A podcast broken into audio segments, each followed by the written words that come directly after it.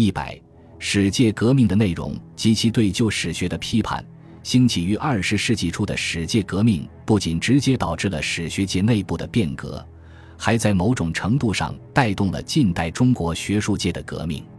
概括地讲，史界革命的基本内容包括批判并否定成为封建帝王家谱的封建史学，在治史内容上强调写民史、社会史，主张用进化史观作为新史学的历史观，突破传统写史体例，用章节体撰写历史。强调历史学的重要性，主张史学为现实斗争服务、与资产阶级政治斗争相结合的治史宗旨等；提倡民史，否定军史；提倡民史，否定军史；批判帝王中心论和正统观的封建传统史学，以民史代替军史，是史界革命的一项重要内容。在这个问题上，梁启超、邓石、马君武等人都做了很多论述。梁启超认为。要进行史界革命，就必须全面的清算旧史学。在他看来，一部二十四史不过是二十四姓之家谱，不过是记述有权力者兴亡隆替之事，无由一书为国民而作。旧史学的这些弊端，皆因封建史家眼中只有朝廷，不知国家；只有王公年代记，不有国民发达史。由于中国封建史家不知技术人群进化之事。只知为封建朝廷作本纪列传，而且一篇一篇如海岸之石乱堆错落，不过是合无数之目之名而成者耳。更由于封建旧史因只认历史为朝廷所专有物，因而对于当朝统治者就不能不有所忌讳，其结果只能是知有陈迹而不知有今物，只知记陈迹不记今物，所以非顶戈之后，则一朝之史不能出现。历史成了未若干之臣死人所作之纪念碑，史书既不能给人们以何种借鉴，又无精神、无理想，因而不但不能成为义民治之具，反而成了更民治之具。梁启超把封建史学斥之为帝王家谱相着书墓志铭纪念碑蜡人怨，矛头直指帝王中心论，其思想之大胆，语言之泼辣，锋芒之锐利。在二十世纪初，罕有人能与之相比，堪称史学革命的急先锋。梁启超在批判帝王中心论的同时，还批判了封建史学的正统观和历史书法，从而更加典型地表现出他的进步学术立场。他说：“中国史学家之谬，未有过于言正统者也。”他用大量的历史事实证明，所谓正统其实就是军统。是封建君主制造的君权神授迷信教条，是用以统治人民的荒谬理论。他讥讽那些怀有正统观念的封建史家为陋儒，他们宣扬的正统观本是为一家一姓之私天下服务的谬论，而后世之陋儒却攘臂张目，比斗蛇占地为某家某姓争一个正统之名，只能说明他们甘当封建帝王的奴仆，是自为奴隶根性所束缚。而复以山后人之奴隶根性而已，与批判正统性相联系，梁启超对封建史学的书法也进行了批判。按照他的解释，所谓书法者，本春秋之意，所以明正邪，别善恶，操抚越权，褒贬百代也。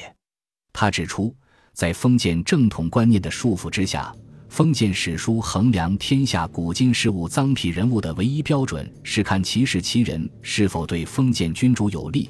凡有利于时君者，则谓之功，谓之善；凡是则谓之罪，谓之恶。故此，封建史书其最所表彰者，则死节之臣也；其最所痛绝者，叛逆即是二姓者也。其结果必然专奖励一姓之家奴走狗，颠倒黑白，歪曲历史。只能陷后人于狭隘偏枯的道德之欲，而无复发扬倒立之气。梁启超所以大肆抨击封建史学观，是为建立他的新史学体系服务的。只有突出强调批判性，呼吁从信古的束缚中解脱出来，才能摧陷千古之迷梦，破除学术上的奴性。其对封建旧史学的批判，代表着新史学与旧史学的决裂程度。此外，其他一些思想家也把批判旧史学看成是建立新史学的前提。马君武在《法兰西进士史》一本序言中就曾谈到中国四千余年历史有军谱而无历史的问题。一九零二年十月，《新民丛报》转载新加坡《天南新报》的文章《私史》中也指出，中国就是把数百年事物做一人一家之谱而为之，一切英雄之运动、社会之精炼、国民之组织、教派之源流，敏敏然。默默然，毫不关涉，甚以中国之无公史。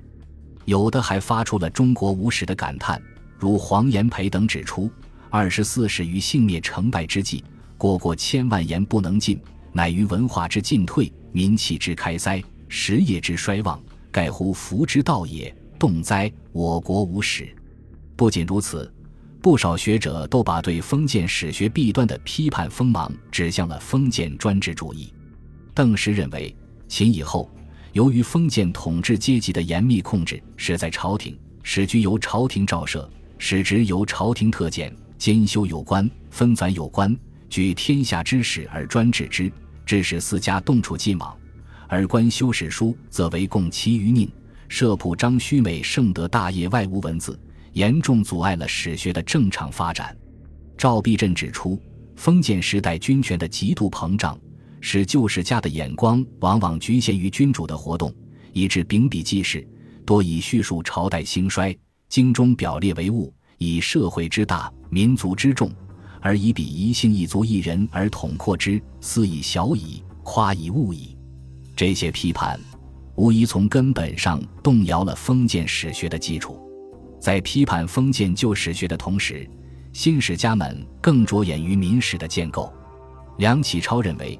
新史学必须探索人类整体的进步过程。所贵乎史者，贵其能需一群人相交涉、相竞争、相团结之道，能树一群人，所以休养生息、同体进化之状，使后之读者爱其群善其群之心油然生焉。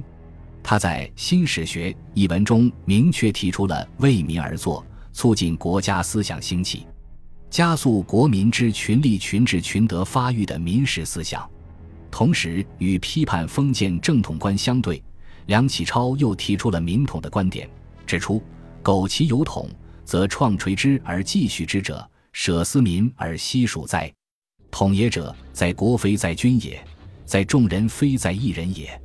他又说：昔之良史，皆以叙述一国国民系统之所由来。及其发达进步、盛衰兴亡之原因、结果为主，诚以民有统而君无统也。由此可见，他所说的国，乃是资产阶级的民族国家；他所说的民，乃是资产阶级的国民。强调民史，否定军史；强调国统民统，否定封建军统，这是他倡导史界革命的核心观点之一。在二十世纪初，批判封建史学。提倡民史的学者大有人在。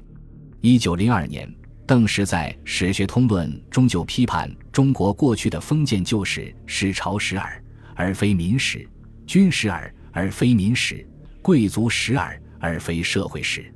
统而言之，则一历朝之专制政治史耳。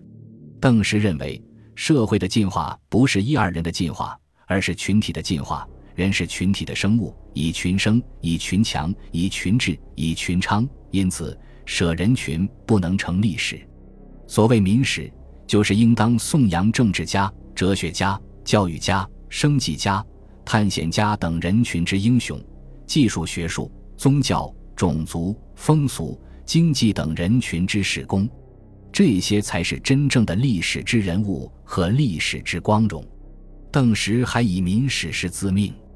作《民史总序》一篇，《民史分序》十二篇，即种族史序、言语文字史序、风俗史序、宗教史序、学术史序、教育史序、地理史序、户口史序、实业史序、人物史序、民政史序、交通史序等各篇，对一九零二年所著《史学通论》中民史部分做了进一步的丰富和发展，又对有关民史的基本理论和方法问题。如什么是历史？什么是民史？民史的研究对象？民史的意义？民史与民权的关系？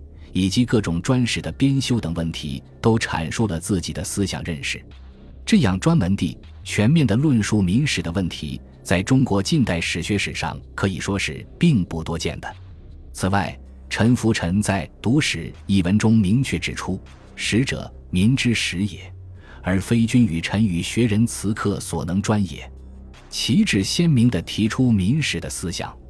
乔引著《论中国及宜编辑民史以开民志》一文，也明确提出中国急需编辑一部普通民史的倡议。